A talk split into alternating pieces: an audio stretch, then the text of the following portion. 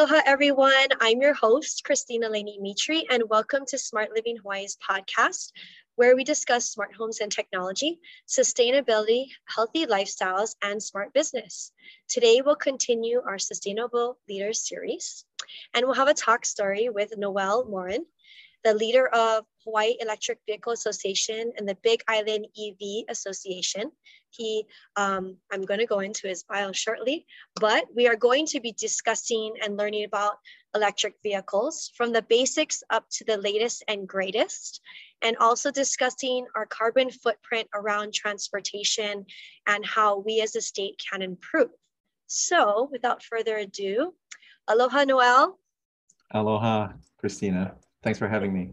Thanks for joining us. And before we begin, a little bit on Noel. He is a Silicon Valley product management veteran. He is a small business owner, a climate action advocate, and supporter of sustainable transportation and renewable energy. He is on the board of several organizations focused on climate action, sustainability, and resiliency. He leads the Hawaii Electric Vehicle Association and also the Big Island EV Association. Noel has driven an electric vehicle since 2011 and he powers his home and cars with solar and he resides in Hilo and I've been meeting and um, connecting with a lot of people from the Big Island lately and so he is one of them and so welcome. Thank you so much for being here. Pleasure to be here, Christina. So background, let's start with that. I see that you've mentioned Silicon Valley, so I'm assuming you aren't born and raised in Hawaii, or are you? No, no, born and raised in Guam. oh, wow. Okay. yeah. So maybe let's backtrack a little and go through, um, I guess, how you got, I'm assuming you went to Silicon Valley and then came here? Yeah, yeah. So um, born and raised in Guam, uh, you know, lived in, in the Philippines, lived in Germany, eventually settled down in uh, the San Jose uh, uh, area in California. Well, that's and, where my husband's family's from. Cool. Ah, connections. Yeah, and I worked. Uh, I worked for um, uh, Johnson and Johnson, and uh, also worked for eBay. eBay for a while. back in 2004, I had the opportunity to. well, I, I I thought I was leaving the company. I decided. My wife and I decided to move here and focus on real estate and uh, then had the opportunity, actually the honor to continue working for eBay. So I worked for eBay until uh, about three years or so ago. Uh, so that, that was my, my, my journey through uh, Silicon Valley. And there I, I, essentially worked with a technology group. We worked on uh, technology systems for our customer care organization globally. So I, uh, from here, I managed a, a global team of um, individuals who worked on our, our customer care systems. So getting to Hawaii and then um, moving from eBay to this sustainable world, I always like to ask what brought you into the sustainable world. Um, it's usually something that drove that passion. So I always like to hear everybody's story.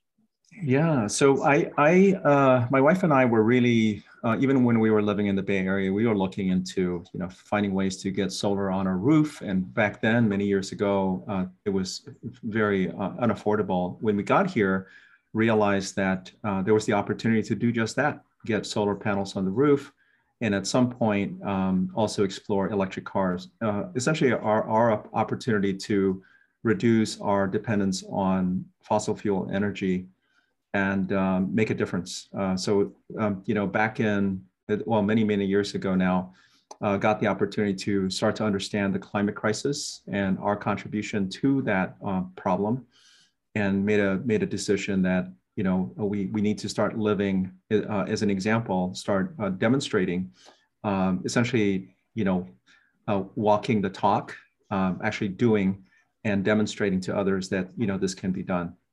So uh, it was a, a, slow transition into this, but my, uh, you know, as I looked more and more into what was happening with with the planet, it made it very clear to me that uh, it became very clear to me that, you know, we we have to do something, and uh, I believe everybody, every individual has the opportunity to make a difference. Um, eventually, got involved in all these different organizations because I realized that you know there there's an opportunity to mobilize our community and get more and more people aware uh, uh, and actual actually to take action. So mm-hmm. that's you know my it's been a it's been a slow transition into it, but uh, you know I, I, I find that everywhere I turn there there's evidence of the need for action, and um, and I do what I can to you know facilitate that action. Awesome. So from from where you're at on the Big Island, we um, here on Oahu, you know, it's more of I would say like an urban core, and transportation and everything seems a little closer together or walkability and things like that. Mm-hmm. So I, I definitely want to ask and maybe soon ask about how it is on the big island with um, transportation and things like that. But before we dive into that, um, I wanted to, since our focus is electric vehicles, I wanted to start with maybe the electric vehicle side of things and how you got into that area because I know there's a lot that you can do in renewable energy and helping uh, your carbon footprint and um, being, you know, taking action. But what led you to electric vehicles and um, and what that means on the Big Island? Yeah, um, you know, as an early adopter for technology, uh, when the Nissan Leaf came out, well, you know, the Tesla came out with the, the Roadster. It was really out of you know out of reach and uh, very limited uh, when uh, Nissan came out with the Nissan Leaf back in 2011. Uh, this was an opportunity for us. Uh, there was a, a, state incentive as well as a federal tax credit that allowed it to be very similar to the cost of a Prius. So we decided, okay, let's let's get rid of our gas car and and um, you know jump in and hop into uh, a, a, Nissan Leaf, and it served us very well. We you know we were able to use it here on the east side. Um, may, you know, my wife was taking my kid uh, to our kid to uh, Volcano uh, twice a day for uh, preschool for a couple of years, and it worked perfectly for us. So um, that uh, we were early adopters, so there were a handful of other Nissan Leaf owners here on the island, and we decided to put together a, a small um, hui, uh, initially designed to allow each other to help, you know, help each other uh, figure out charging and you know sharing tips on how to use the car, how to extend range, and eventually we realized, wait a minute, there, there's an opportunity for us to not only help each other, but actually get more people involved, get more people behind the wheel. If, if we're to do that, then we're going to start to see a demand for uh, more, you know, for more of these EVs and also public charging. So it's, it's almost like as you create a, a growing massive demand for a certain product, then you'll start to see a response from, you know, private sector, from government. And um, and importantly, it was really important for us to uh, ensure that if people were curious about electric cars, they were on the fence, uh, that they got the answers quickly so that they can make the decision as well to move forward. So eventually we formed uh, Big Island Electric Vehicle Association. And uh, our um, mode of operation uh, was to get these regular meetups where we would advertise to the public. We'd say, hey, you know, we're getting together at this coffee shop and uh, if you'd like to learn more about electric cars, find us there, right? So I, I thought you were going to be like a motorcycle gang, and you guys all up your leaves. My husband had one, um, but he had one of the first ones, I think, and so I remember when he moved to um, a place where, because we moved to where they didn't have charging, because he was originally yeah. in a house it became problematic for yes. our situation and it actually became very nerve wracking to always like because back then i think because of the cells and the battery there was only up to like 80 miles at 80. one point on that yeah. that leaf and you start getting like nervous, you know, when you got to go over the Pali. you know, you had to go yeah. to like Wai- uh, Waimanalo or something. You're just like, oh my goodness, I don't know if we're gonna make it. Yeah, and yeah. it starts giving you anxiety. But now it's a different story. But anyway, it is. It is. It is a different story now. Yeah, we exactly. It's the same leaf that we got. So about 80, 90 miles, and um, and it served us well. In fact, um, my uh, mother-in-law, who lives like you know a few a quarter mile from us, she has the car now and it's got i don't know 80000 miles on it same brake pads it get you know provides her with the transportation she needs so it's still you know very usable um, but but we uh, we essentially put that club together as a way to um, increase uh, awareness of electric cars and get more people behind the wheel and every year we would host these big events uh, part of a national celebration And then we tried to, before the pandemic, we tried to do these monthly uh, coffee and EV meetups. And we tried to do this around the island, you know, not just in Hilo. So um, we would have the opportunity to connect with different communities as, a, as part of, a, of the, uh, the strategy. Uh, so, so that's been uh, the journey with Big Island EV. And uh, a couple of years back now, we decided um, because there are all these different things happening on the other uh, islands, right? So uh, in Oahu, there's Tesla Hawaii Club, Kauai EV, and there used to be this Maui EV um, club as well. We said, let's join forces. So instead of trying to create all these different systems within each island, uh, why don't we join and then share resources? You know, if we if we have we can have a social media, um, you know, um, presence, a website, um, share information, uh, you know, create a marketing campaign and share it across the different counties. And then importantly, allow for uh, policy advocacy. So there are like four, 18,000, I think now, 18,000 uh, uh, uh, registered EVs in the state. And uh, even if we just got a fraction of the owners to get behind policy, you know, we would have a very loud voice, right? And we can do things like improve public charging, create incentives for you know, uh, low income, uh, you know, households, uh, et cetera. Um, so we formed Hawaii EV, uh, you know, as a result of that, that realization that we can benefit from um, this, this collaboration.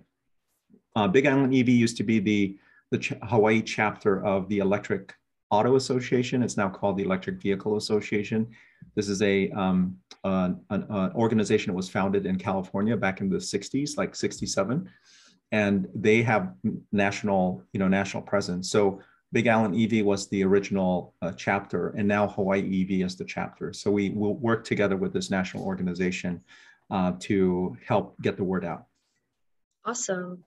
So now that we have a better understanding of how that works and how, in a sense, you you're pretty much one of the founders of this whole thing, huh?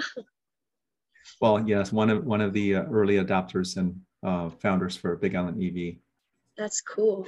Um, let's see. I'm going through my notes here because there's a lot of cool things we could talk about.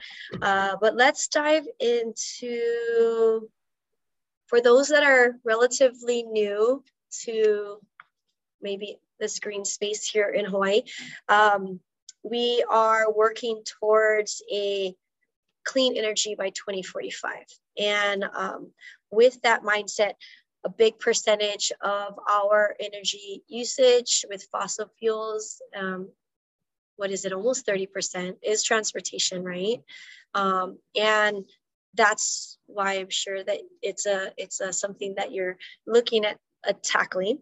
So with that said, um, I wanted to go into I know the state is doing a lot and they're doing a lot with their transportation systems and their, you know, buses going into EV and and their fleets and stuff like that. And and there are movements along that with the um, Hawaii State climate commission and things like that. There's there's a lot of things around there. There's also other nonprofits that are really pushing towards things with like blue planet right? And then also mm-hmm. um, ulupono initiative. So i know that there's a lot um, in that sector and a lot here on oahu. Um, moving into this ev section i guess i wanted to talk about some of the things that are a little bit more practical to people who maybe are driving, driving gas cars or they have numerous gas cars or numerous you know cars in general. And um, things that people can think about doing tomorrow right or today yeah. uh, whether they have an ev car or not. So some of these things that would be great for us to tackle would be what can we do to be more efficient with our gas cars today? Like, I don't yeah. know, the top yeah. 10 tips or some kind of things that you would like to share. So even though maybe we're not even on the fence of like moving to an electric vehicle at the moment, what can everybody do? Yeah. Whether they have an EV car or not, that would be helpful. Yeah, Christina, you, you this is a very important point that you've raised here, and um, you know I'll start off by saying that uh, even with even beyond transportation, there's so many things that we can do to reduce our energy consumption and energy being you know electricity as well as um, as uh, fuels like gas. Um, so anything we can do to reduce our consumption is going to be good for the pocketbook. It'll also be good for the planet, right? You're able to reduce uh, our dependence on fossil fuels and reduce emissions. So um, the things we do at home to, you know, simple, some, as simple as turning off the lights, you know, uh, making sure you have power strips that go off when you, you know, uh, so you can actually turn, uh, uh, address this thing called phantom drain, you know, uh, electronics that are actually still... Hawaii Energy is offering something for like $15 right now that you can buy if you go on their website. And it oh, has those power strips and it's like a whole kit. Yeah yeah. Yeah, yeah so so, so just just doing that doing things like that um, you know they're very simple but they all add up. And the, the same thing ha- is is relevant for vehicles. With vehicles it's actually even more interesting because there's so many things that we take for granted that if we didn't take for granted we can actually save on uh, on fuel um, so, and if we do that, we save money and we also reduce our, you know, carbon, um, carbon, carbon footprint, right? Reduce our consumption of fossil fuels. So, um, you know, things that are really basic, including maintenance, you know, making sure the car is well maintained, making sure that tires are, are, are, you know, properly inflated. Get, get a tire gauge, make sure your tires are, you know, are um, uh, at the uh, PSIs that they need to be. Um, you can lose a lot of uh, fuel efficiency if your tires are not properly inflated. Um, driving style, you know, if you you just chill out while you're driving versus driving like you know with a lead foot, that'll save a lot of uh, electricity. And it, it also applies if you're driving an electric car. You know, you use a lot more energy when you drive aggressively. Um, the other thing that we um, sometimes take for granted is have, having you know unneeded baggage in the car right? Um, things that add to the weight of the vehicle that don't have to be there. So maybe a trunk is full of of junk or there's a lot of stuff in the back seat. That's and, me. and, and and you know when you add the weight when you add weight to a vehicle you, you naturally re- will require a bit more um, energy to propel the vehicle. So reducing unneeded weight is another thing. And then something as basic as just planning your trips. You know if you can make one trip a week versus you know multiple trips a week by uh, planning uh, you know, your errands, for example, then you're naturally reducing your need to use the car and you're reducing your fossil fuel, um, you know, requirements. So these are just some of the things that that come to mind. Uh, they're really elementary, but they're so easy to take for granted because you know it's like oh i've got on my my tool chest in the trunk i you know it's it's you know be a it's, it's going to be a hassle to take it out uh, you know things like that but when you do that and, and you you know take into account the energy that you save through through the year, it could be significant. So these are things that I think that anybody can do um, uh, to reduce their you know increase the efficiency of their transportation and reduce the amount of um, transportation dollars and emissions that they you know that they emit. So for those of you that can take on these little tips, maybe try one of them a month and see. I mean, I don't know if you were to do maybe all of these things, you might see like you could probably track it and notice a difference. I mean, if you just do one of them, maybe not so much, but if you were to probably do all of these things and just go at it for a month, you might actually see a difference on how many miles you get per gallon. I mean, yeah. it's right? Or how, um, how much how much you you you you pay for gas? You know, just track yeah. how much how much money, how many dollars you're spending each month on gasoline. Well, that just keeps right? going up with this uh, Ukraine. oh, True, true. Hard to follow that one. Um, but so now that we've kind of tackled, okay, you might not plan on getting the EV anytime soon. Because I mean, the percentage of EV cars to regular cars is it's like what? Like we're like, is it less? it's One percent? This yeah, it's, it's like, less than yeah, it's like 1.8 percent for the state. We're over there are over a million cars, um, registered vehicles, and um, about 18,000 of those cars are electric. Yeah, so, so it's not a lot. And, um, you know, so realistically, we're not looking at everybody moving over to an EV car tomorrow. Um, so that's, you know, that is how it is. But here's another thing that we can consider is how can we convince people that they don't need their second car or their third car or their fourth car. yeah, yeah. right, because there's a, a if you see there's a million cars in Hawaii, yeah. there's like a million people here, so it's like, I mean, yeah. even per kid, right? I mean, my two-year-old in that sense is accounted for for a car. yeah. So, so um, it's actually one other question that maybe um, can be added to that is, you know, what can we do or can we do without a car? Right? Is it possible to, um, you know, live here without actually owning a vehicle? And and uh, it's actually a very critical, um, uh, you know, discussion point because when you think about the goal to decarbonize, you know, you know, you got a million cars out there to try and translate translate that all into or or transition all of that into electric over, you know, a decade. It's it's going to be very difficult to do. So mm-hmm. um, one of the things that I think is really important to, and this has nothing to do with electric cars, is to figure out a way to reduce the need for a car to begin with. Mm-hmm. And in places like Oahu, uh, mass transit, you know, micro mobility, uh, you know, access to bikes, electric bikes, uh, electric uh, scooters, um, having, um, you know, transport systems where the first mile getting to the bus, the getting to the bus, and the last mile when you get to the bus, getting to work or wherever that might be, if we do all of that, we have the opportunity to significantly reduce the need for cars. Um, the other the other part of this is is shared uh, shared vehicles or shared mobility, and this is where um, when you think about it, a lot of cars that we have just stay parked for most of the time, right? I know, 90% of the time or so it's in the garage, unless you're like, you know, uh, uh, like a road warrior. So a lot of the cars are very underutilized. Now, if you had shared mobility, you have a car or cars that in you know some form or another are actually being used by multiple individuals. Mm-hmm. Um, and uh, there's a you know there's a version of it where you have a driver like Lyft and Uber, and then there's another version of it where you just have a car that is at a facility and people have the opportunity to borrow it you know for an hour or mm-hmm. you know half a day, et cetera. So um, things like that allow us to reduce the need for a vehicle. Um, the other situation you referred to is like, you know, certain households have multiple cars.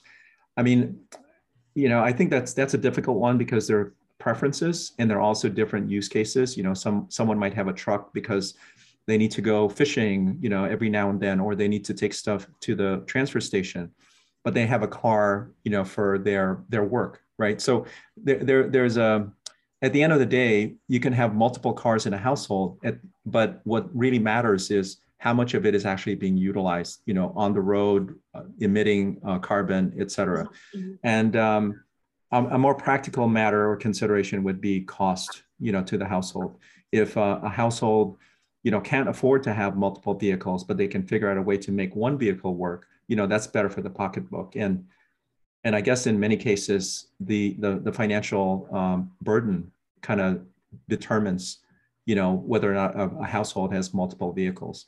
Well, one thing that I'd, I'd, like to highlight is, and it's a very, it's a, it's a, a it's a, I, I guess it's uh, something you see here on, on islands in general, is that um, there are these trucks that are uh, modified unnecessarily, right? So they're lifted, they've got these huge wheels and tires, and they're super inefficient because you know they're they're high up, so there's a lot of drag. Uh, the wheels and all the modifications add to weight, and uh, and you have these vehicles that are just uber inefficient and also not safe, right? So that would be another thing. I don't know that if that's a if that culture of uh, lifted trucks will eventually change, but um, that's another.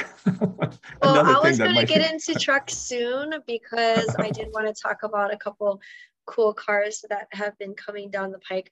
But before we get into that, we can, you know, finish on these uh, cost comparisons and pros and cons because I think overall, when people see this picture, I wouldn't say that after listening to this podcast, you're going to sit here and be like, all right, I'm going to get rid of my car and I'm going to ride a bike today for the rest of eternity. I don't know. But the people that are on the fence might might mm-hmm. start thinking about it a little bit more.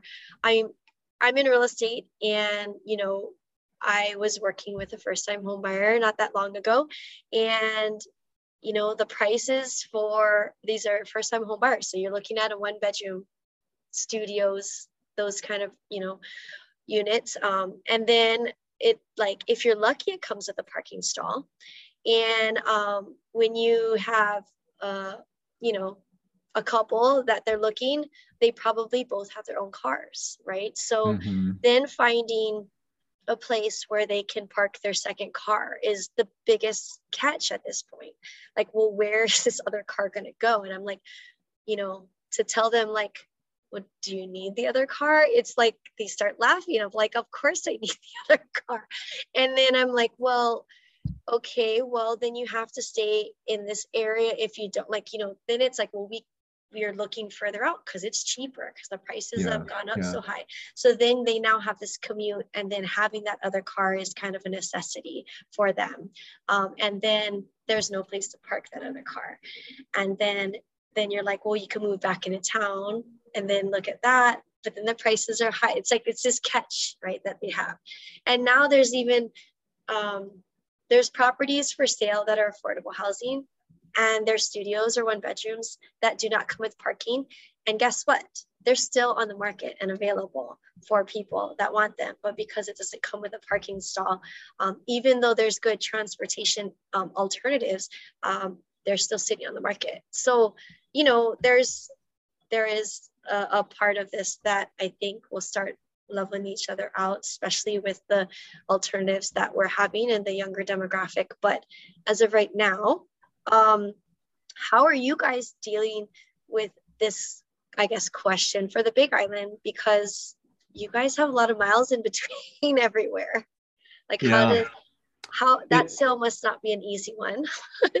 yeah. Well, you, you know, I, I, guess one of the um, one of the uh, positives is that uh, real estate here is still relatively affordable. So, um, you know, a lot of people that uh, are able to, let's say, move into homes in Puna, they're on an acre, half acre, they've got single family homes, et cetera. And you know, so parking is not necessarily an issue.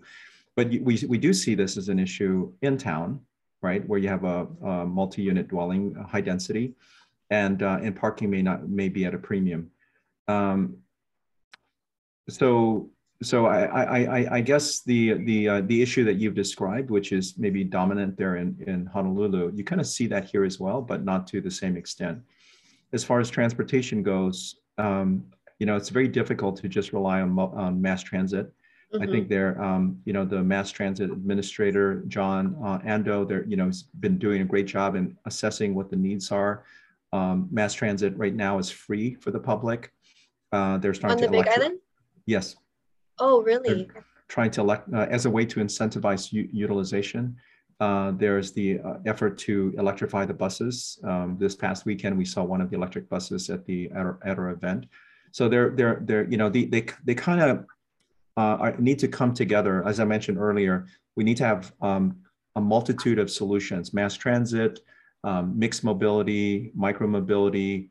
Uh, we need to have we, we need to have electric cars for people that need cars and uh, here on the Big Island, you know, you've got uh, long commutes for many, right? They they live in Puna and then they travel over to the resort for for work, or they're in Kona, they travel over here for you know for work as well.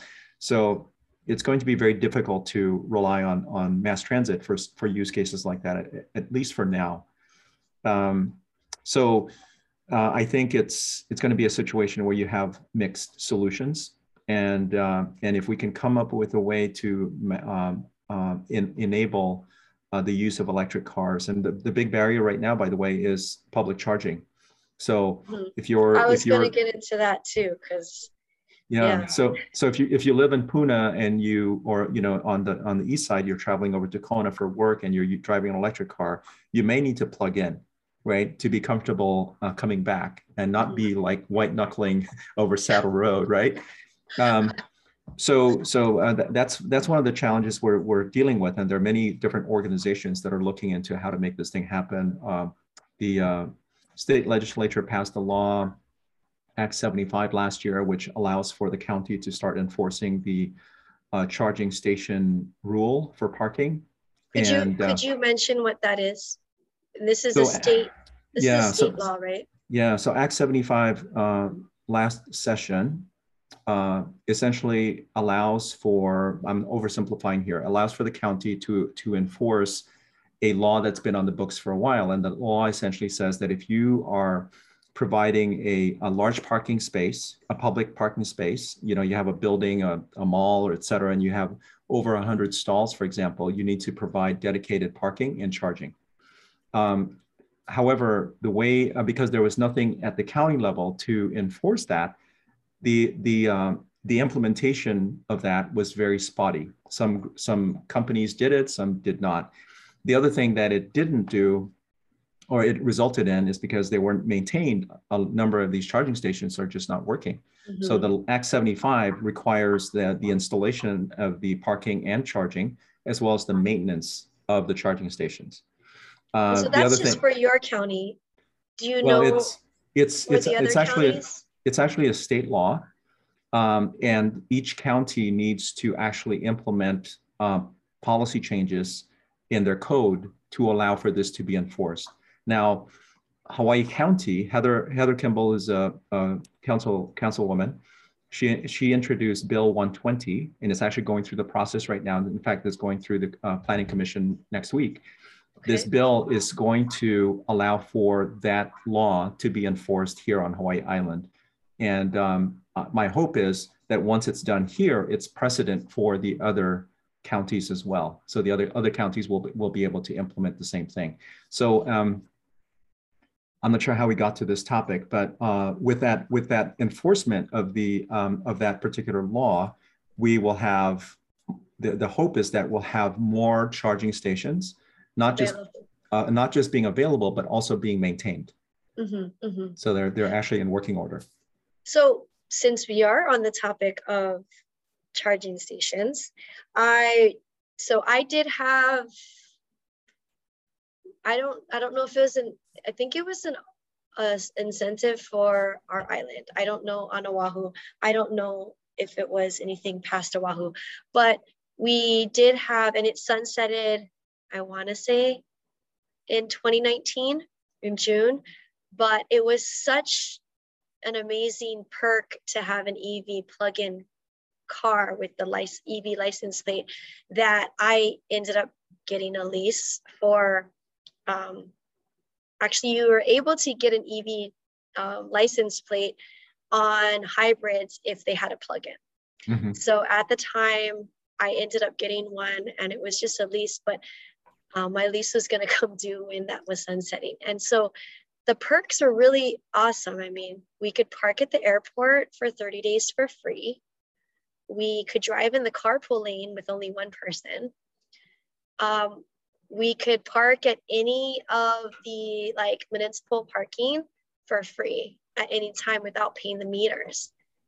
And um, that was a huge luxury. And I look back, especially being a realtor, I like, every time you could drive up in places, it, it, was like you could always get parking, not worry about the meter. But um, is there anything like that that's going to come up soon? Because I think that would definitely incentivize people to look at an electric vehicle. Um, I don't, I, I don't think, do you guys have anything like that on your island? So um, the airport parking was a statewide thing, right? So that, that, that's been removed. Um, and I, I, I think that maybe early on it was okay with just a handful of cars, but at some point it became on on uh, you know couldn't scale, right? Yeah. It became a problem for people like just you know not having parking, and you know it it it, it became an issue, and uh, especially in Oahu. And I think that was one of the the one of the triggers for um, you know foregoing that. Uh, but it was certainly a, a, benefit that attracted a lot of people to electric cars. The um, the HOV lane access that persists, you know, that continues. I'm sure you know. So oh, that, it is. That, yeah, that. yeah, that that's still available. And um, as far as parking in like county facilities and state facilities where you have a meter, you know, I'm not really sure because whenever I go to one of these places, you know, I just park and it, no one's enforcing them. But I, I have to look into I have to look into that. You know, I, well, I, I do I, know. I don't know if it was a. I can't. I don't recall if it was just Oahu or the, the that that one that I was. um because I remember reading something. I just can't remember yeah. if it was a state. No, it, it, it, was here as well. It was here oh, as well. Okay. Like um, you know, the um the metered parking, public meter parking. um, you were exempted if you were an EV owner. I think that was I, I think that was removed, but uh, here on this island, it it doesn't seem to be uh, enforced at all. um, so so to to answer your question, uh, what other incentives can there be? And uh, in this legislative session, there were attempts to. There is actually an um, an attempt. It's still alive. Uh, well, it's been it's been changed. There was this bill that was supposed to provide purchase incentives for electric vehicles. But as it went through the process, it now is just limited to electric bikes and mopeds. And, um, and that's still going through the process. It's still, I, I, think it's going through conference and I think it's, it's moving along. But um, moving forward, I think that the, uh, the powerful incentives will be uh, rebates, you know, uh, to offset the cost not not a tax credit because if you're like in a low income mm-hmm, moderate income help, yeah. it's not going to help but if you had a you know a rebate a purchase mm-hmm. rebate that can help offset the cost of the vehicle so i i personally feel like for for the the transition to clean transportation to be equitable we need to take a look at the situation with our low and moderate income households and um, it, you know if we're going to uh, uh, create an incentive let's make sure that they are able to leverage it, right? Let's not make it a broad incentive where anyone can leverage it because the um, you know high income folks don't need that incentive.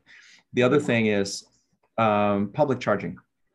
That's yes. to me that's key. Like if you yes. live in an apartment, a condo, a rental home where you can't modify, you know, uh, the, the the carport or there's no way to mm-hmm. you know plug in, uh, you're going to need to rely on public charging. And if you don't have that public charging access, you're not going to be um, incentivized to uh, drive an electric car. You might want to consider a plug-in hybrid, like you mentioned, right? Where you have the ability to plug in. It's it's it's very efficient, but if you you know don't have access to electricity, you you you gas up. Um, certainly not the ideal situation, but in some cases that might be you know that might be a workable um, you know or or the only solution. So um, so we we have a big job in front of us, which is to make uh, public charging and not just any public charging, fast charging. It has to be fast, uh, available across the state, so that if someone wants to buy an electric car, just like today, you know, you buy a gas car, you don't think twice about where do I get my my fuel. There's a gas station for it, right? So um, I think we need to get to that point where it's it's available. Many many many people here have home charging, which is very convenient, but many many more are going to rely on public charging. Yeah. And, so um, with the yeah. with the with the public charging, I guess I wanted to chat a little bit more about that for people. I mean, this was a little while ago now when I had my plug-in. I was fortunate enough to have gas, so you know, I would always like look for a stall, and it was always full.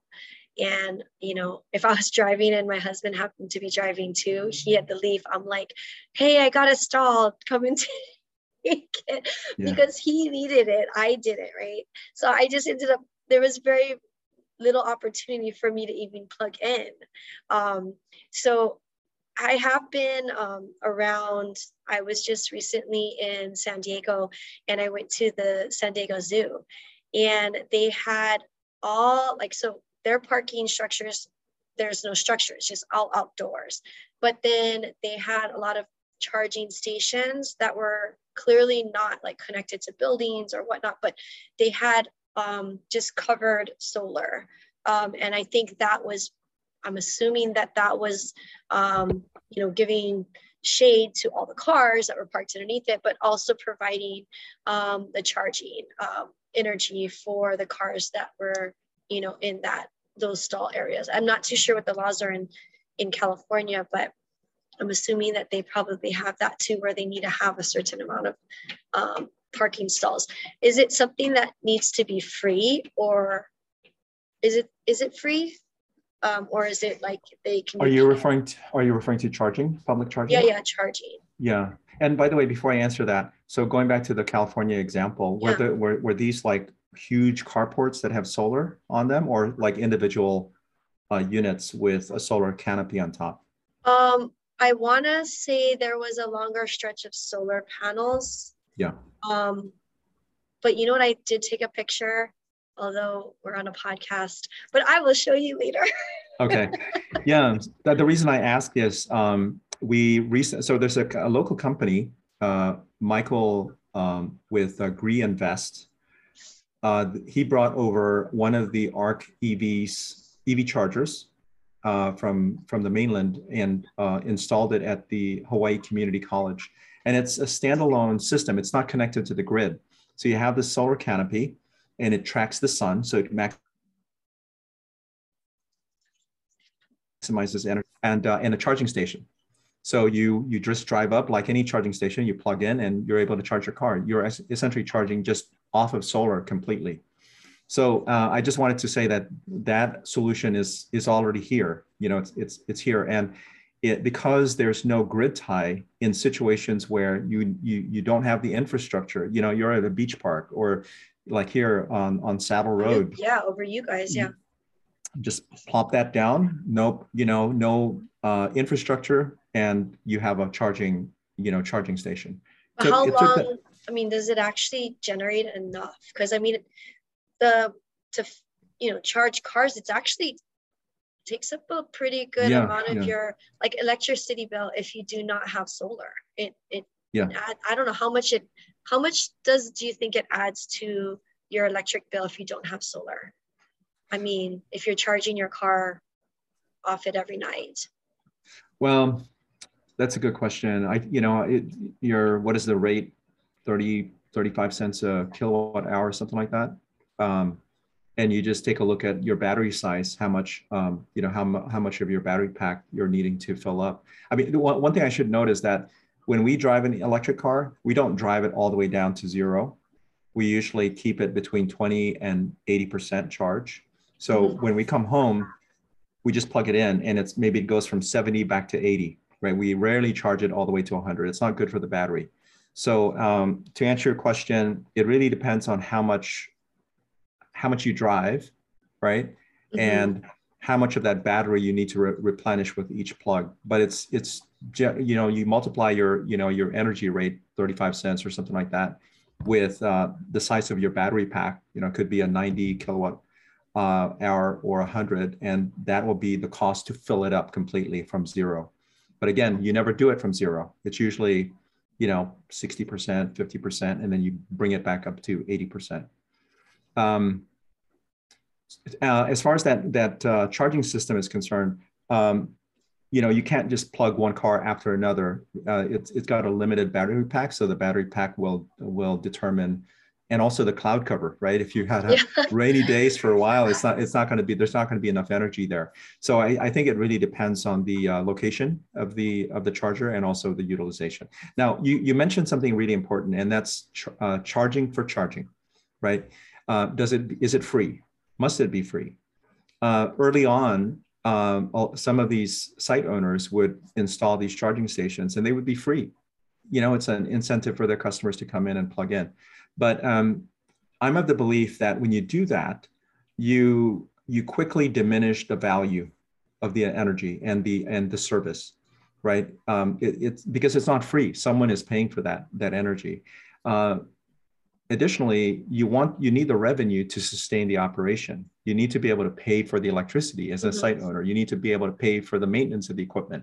So um, the uh, recommendation we always give is when you install these charging stations make sure that you have the ability to collect right? So it's a network charging stations and you have the um, the, the ability to charge customers. Otherwise you have a situation where people just plug in and leave the car and then come back you know the next day right and what happens but they're plugged in and they're at full charge and they're not leaving.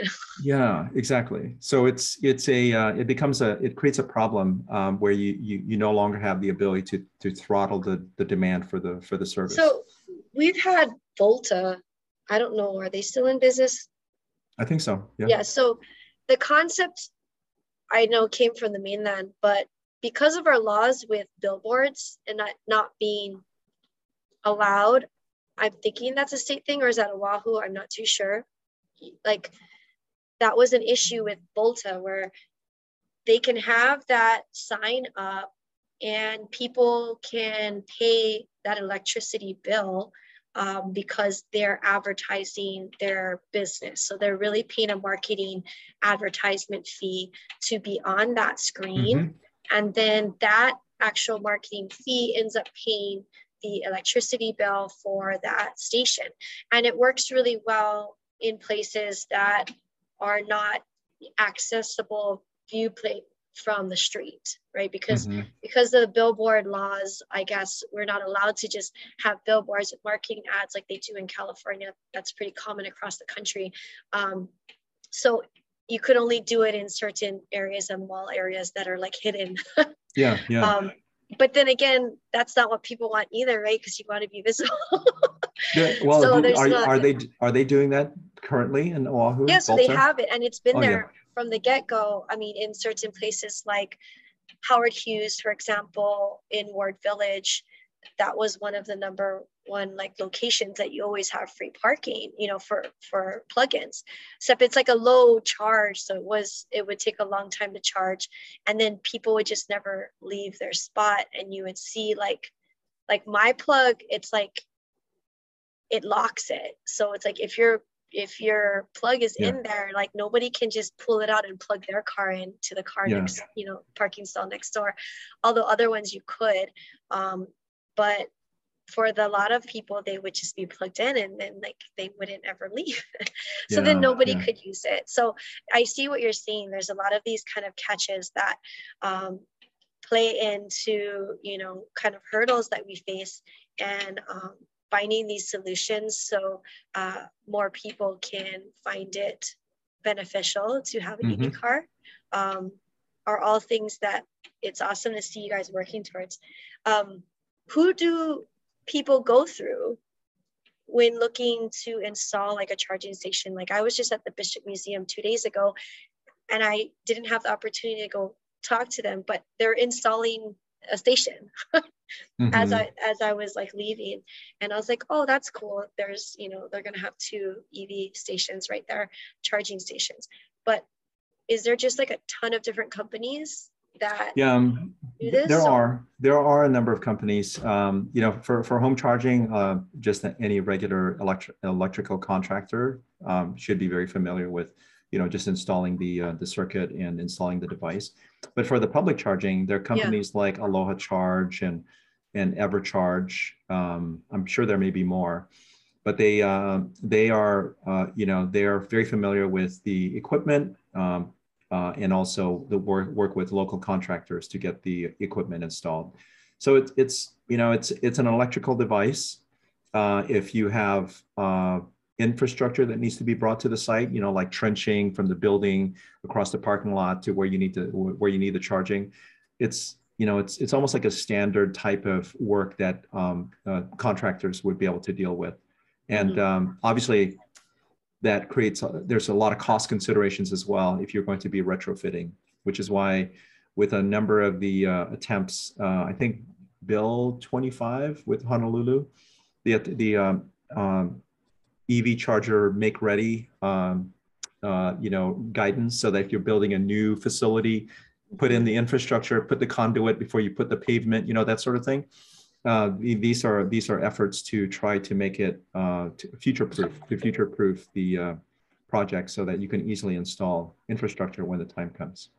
Yeah, I mean, with Howard Hughes, that's another thing as well, right? So um, I had a had clients that were closing on Ali'i, which is a really new building recently, and you know they get a call during during their contract terms before the building's built and they're like oh would you like an ev setup at your stall? Mm. right? Like you know because oh, wow. you know exactly where your parking stall is going to be. And then if you want to pay for that additional setup whether you have an ev car or not that that one stall that goes with that specific unit will have the um that that setup right? The conduit yeah. And it costs I think it was twelve to fourteen thousand dollars for that owner to install that. But then it would also be tied into your electricity bill, mm-hmm. right, and work directly with that unit. So that those people that decided to do that for their unit, um, they're they will have a much higher like a value added to their property because of that. Um, but all of these other units, it's like a lot of people obviously declined it or didn't do it. Yeah, Um, yeah. But it, it is now becoming something that's offered in some buildings, which is kind of cool. Yeah. No, that that that is like future proofing is so cheap doing doing it right the first time. I but mean I that mean, for, for, fourteen thousand dollars seems Yeah, pretty pricey, especially yeah. if you don't have an EV car yet.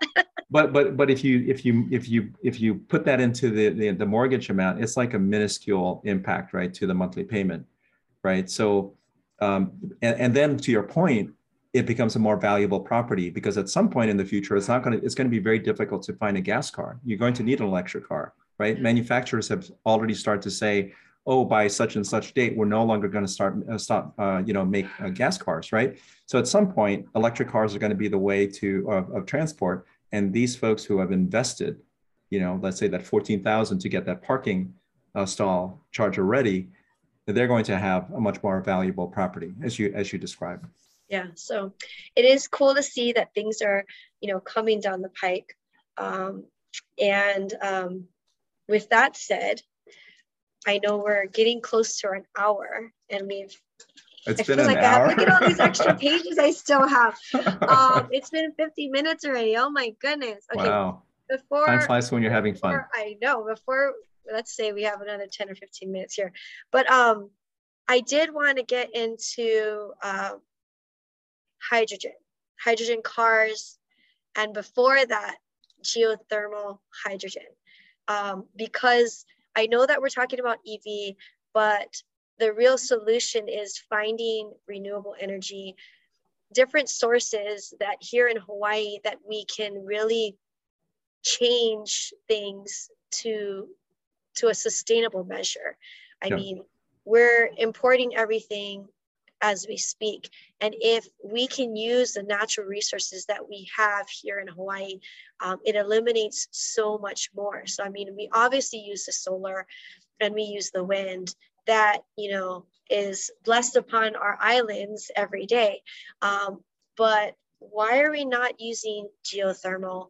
And could you explain geothermal and how that ties into, I guess, hydrogen?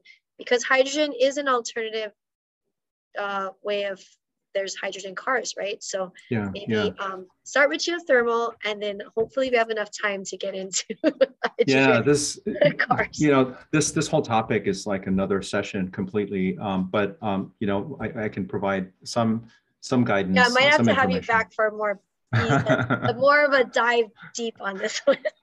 Yeah. So so like you said, we we are blessed with sunshine, with wind, with you know water for hydro. We've got um, ocean energy. There's so many. We have so many natural resources here, uh, the, and the opportunity to generate energy. Um, the uh, the other thing that we have, which is um, I won't say like rare, but is very unusual, uh, at least for this part of the globe, is we sit on a hotspot, right?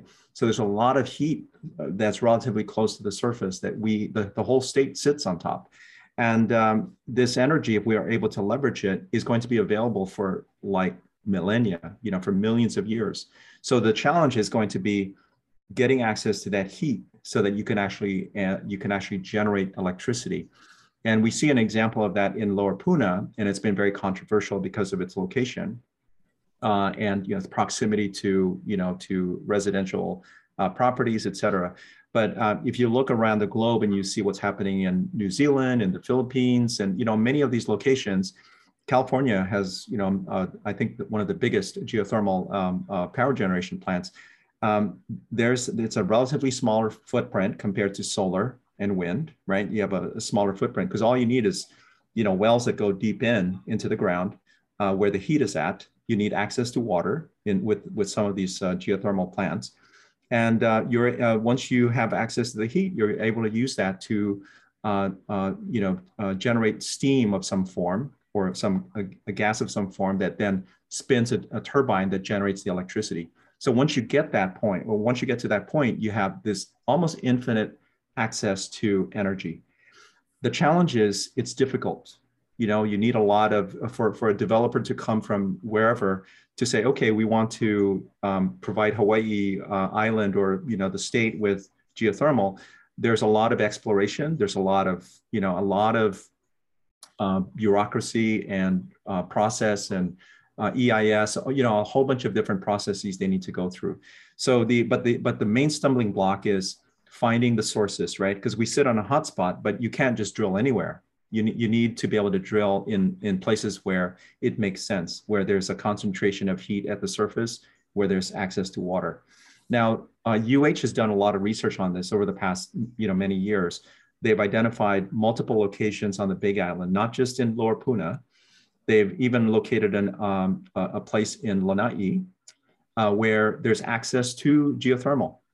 So um, it's it's essentially a function of the the research uh, spending, you know, getting the, the, the funds to do the research to identify where the wells are. The I mean the uh, the uh, high potential areas are, so that developers can come in and further explore, and then you know eventually get these plants up. They're not cheap, but um, but once they're there, you've got again an infinite supply of energy, and you don't have to deal with you know, with solar panels, for example, after 30 years, you need to swap them out, right? Wind turbines don't last forever. So you, you eventually will have this ongoing replacement and um, you don't see that with, with geothermal. Now, geothermal and hydrogen. Hydrogen, there's a lot of hydrogen being produced right now around the globe, but most of it, like 99% of the hydrogen that's being produced is from fossil fuel, from coal or natural gas. Um, for hydrogen to make sense for the planet, uh, it has to be green. And what that means is it is created using electricity that is produced through renewable energy. Okay. Um, but not just any renewable energy, it has to be cheap. It has to be very affordable, right? Because if, if it's not affordable, your green hydrogen is going to be too expensive. It's not going to be worth it for people to, you know, use it to fuel their vehicles or to, you know, for use in planes and, and, and ships, that sort of thing. So it's essentially um, a process that converts electricity to, uh, to hydrogen. It's um, electrolysis, right? That, that uh, uh, uh uh, electrochemical process that generates the hydrogen. And it just uses a lot of electricity. Um, so, so hydrogen is, can be produced if you have access to abundant renewable energy and I should say green hydrogen. And uh, once you have green hydrogen, you can do a number of things. You can compress it and utilize it for transportation, like the Mirai, right? Uh, the uh, uh the hydrogen That's car. the Toyota. Toyota, Toyota Mirai, and and um, the Toyota Mirai is called a fuel cell electric vehicle. So technically, it's an electric vehicle. It's just that mm-hmm. you you put in hydrogen, the hydrogen is converted to electricity. Electricity runs the car, right? The other thing that hydrogen can be used for is to create ammonia, which can be used as a fuel. So it can be used in ships. It can be used for, um, you know, other uh, uh, um, transportation systems. Um, you can also use it to create renewable liquid fuels, like renewable aviation fuels that can be used in planes. So there, there's a lot that can be done with hydrogen, but for you, for us to be able to make it happen, we need a lot of electricity that's renewable, and that's where geothermal comes in. How many places are there that is currently using geothermal? And I mean, is it not safe or there, what are the big hangups, I guess? What, what has been a, a hurdle for places that have it? Or is it just, because I mean, there's certain places like that is a almost like a hundred percent of their energy, yeah. right? A big, a big part of their energy. So, so well, there, there, there, are concerns about you know the the emissions that come out of it, the hydrogen sulfide gas, you know that like rotten egg smelling gas that you you know if you're down in, in a volcanic area you'll smell that. Um, so there's a concern with that. And in Lower Puna, it's volcanic, right? You're on a rift zone, so it's not clear if it's a function of the geothermal plant or it is just aggravating it. But that's one concern. The other concern is in some locations, um, there's the concern that it would trigger earthquakes. And I think there were um, there was at least one, maybe in Italy that I'm aware of, where that was the concern. So there are things like that that um, that people are concerned about. Um, but again, it, they're valid concerns, and we need to look at places where they've done it successfully, new technologies, right? A lot of the technology continues to evolve. And in fact, in PGV, uh, with the with the latest um, technology, they're able to reduce the number of wells and produce more energy, as an example, mm-hmm. right? So, so um, I, I, think there's a lot of potential here for Hawaii. Um, and it's not just the big island. I mean, imagine if there was the opportunity to produce geothermal in on the other islands or for Oahu to be able to leverage the energy that's produced here because we produce so much that we exceed the demand, local demand, right? Yeah. Now, what do you do? You you transport it as ammonia and then you use it in power plants in um, in Oahu, or you do undersea cable between um, the Big Island and Oahu to power, you know, power the um, power Oahu.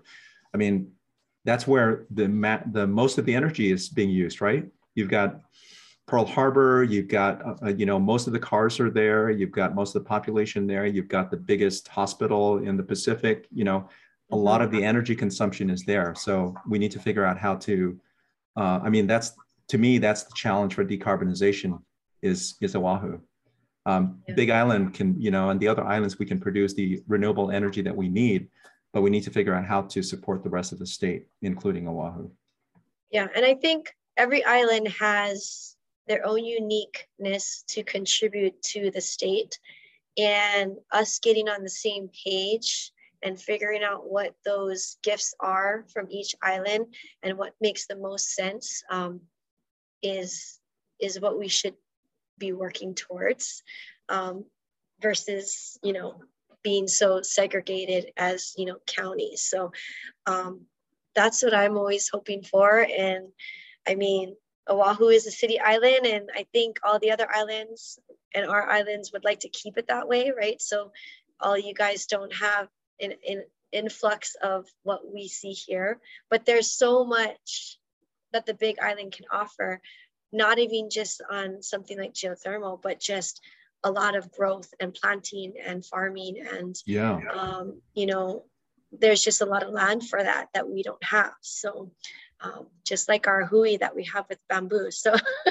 yeah, you know, there's yeah. a lot of there's a lot of um, potential for a lot of this this these alternatives that we can look into. I mean, I was even I think I might have mentioned it to you, but even like palm oil um, being grown on the Big Island for you know for fuel as well. I mean, there's just there's a lot that we can look into, but I'm just hoping that something is going to stick.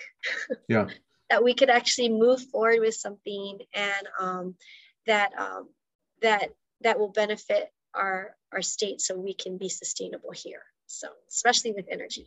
One, one of the things i will i will say is you know from the time i've been um, involved with sustainability is that there's so much passion across the state. There's so many groups. There's countless nonprofits. There's so many people that want to make a difference and um, one of the opportunities I think we have is to figure out a way to know each other so we can collaborate, right? Instead of like three or four different groups trying to do the same thing, learn about what these groups are and then combine forces so that we can actually yeah. magnify our, our impact. So there's a lot, there's a lot happening here, which is a very powerful thing. And I think that if we can uh, find a way to co- collaborate more, we can make a bigger difference faster. All right. Well, our time is just about up. Um, the two things of the cars that I was wanting to talk about because everybody's been talking about trucks lately was um, the F-150 uh, wait list on that one and the Rivian. So your thoughts real quick because people yeah. have been asking about cars, utility cars or trucks um, because gas is just going skyrocket and people are now like looking at this as a serious alternative when they never did before. And it's not necessarily because they're green is it's it is their green right? Their money that they're concerned yeah about. good. Nice pun there. Um, so uh, you're right. The the uh, ford f-150 lightning high demand for that car. They you know they were their target uh, production is like 200000 and they essentially stopped taking reservations because they, you know they they they got just so much demand. So um, there's there's there is going to be a wait for for those cars to you know eventually land here in mass, and um, and they've started to you know they've launched it officially right this past week there was the announcement so we're, we're soon going to be seeing those those trucks uh, on the road uh, the rivian's been out since late last year And Has it? have um, you seen one? I have not seen one. No, I, I have a friend in Cal in uh, Utah actually that that received one, and friends in California that have seen it there. So is it as cool as they say? It's well, it's you know, it's it's almost like it was it was designed for camping, right? Mhm. Right. You, and and like just off roading and like going to beach parks, et cetera. You've got this tunnel where you can put your surfboard. You've got all this camping stuff. Uh, you know, it's it's uh, the the folks that I've I've heard from. You know, they're very um, very amazed by by the vehicle. yeah. Um, So for for people who don't know, the Rivian is they have two forms. I think they have like an SUV that seats seven, and then there's one that's a truck. Like, but the truck itself has this because it's electric. There's extra storage. So the, Yeah. the biggest hang up for people with truck with you know not getting a truck is because where do you put everything, and you're not going to put it in the back. Um, but there is this hole in the middle that you Yeah. can store stuff. But if you've seen the accessory piece to the storage, I don't know if you've seen that part, you can put these um, little units that go in there and they slide in and out.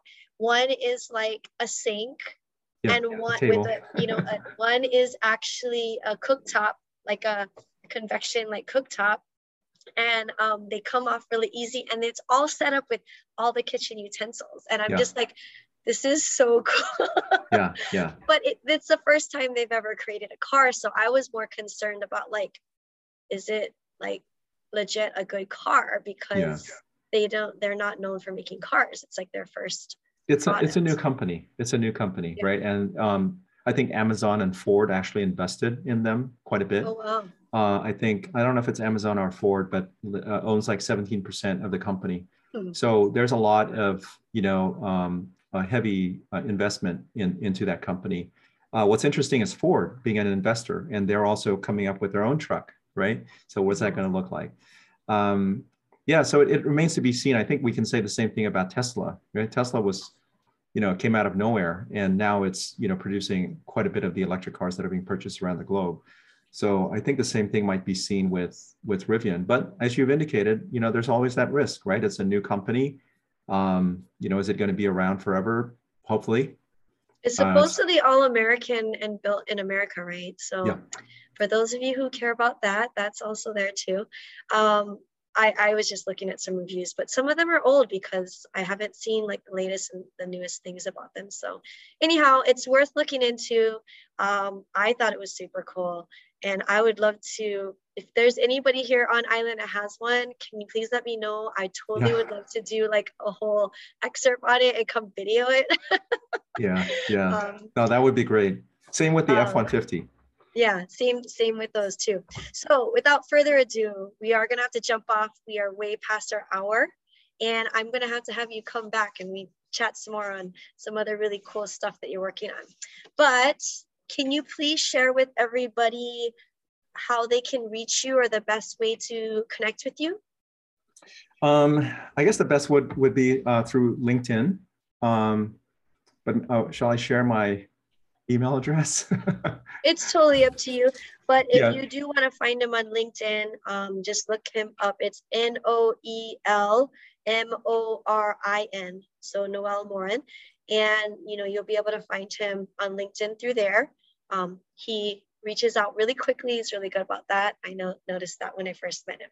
So um, and anything else you want to drop in? No, well, just one thing, just a thank you. You know, thank you for what you do. Uh, you know, for this podcast and for the guests that you that have come through. I think it's a very valuable service that you you offer, and uh, you know, important messages that you're getting out. So, thank you, Christina. Um, okay, well, thank you. Uh, thank you for being here. So I think that wraps everything up. Thank you so much for being here today. And uh, don't forget to s- subscribe to our podcast. You can check us out at www.smartlivinghi.org um, under podcasts. You could also follow us on Instagram and also on Facebook, like us there. And until next time, live smart. Mahalo, everybody. Aloha. Take care.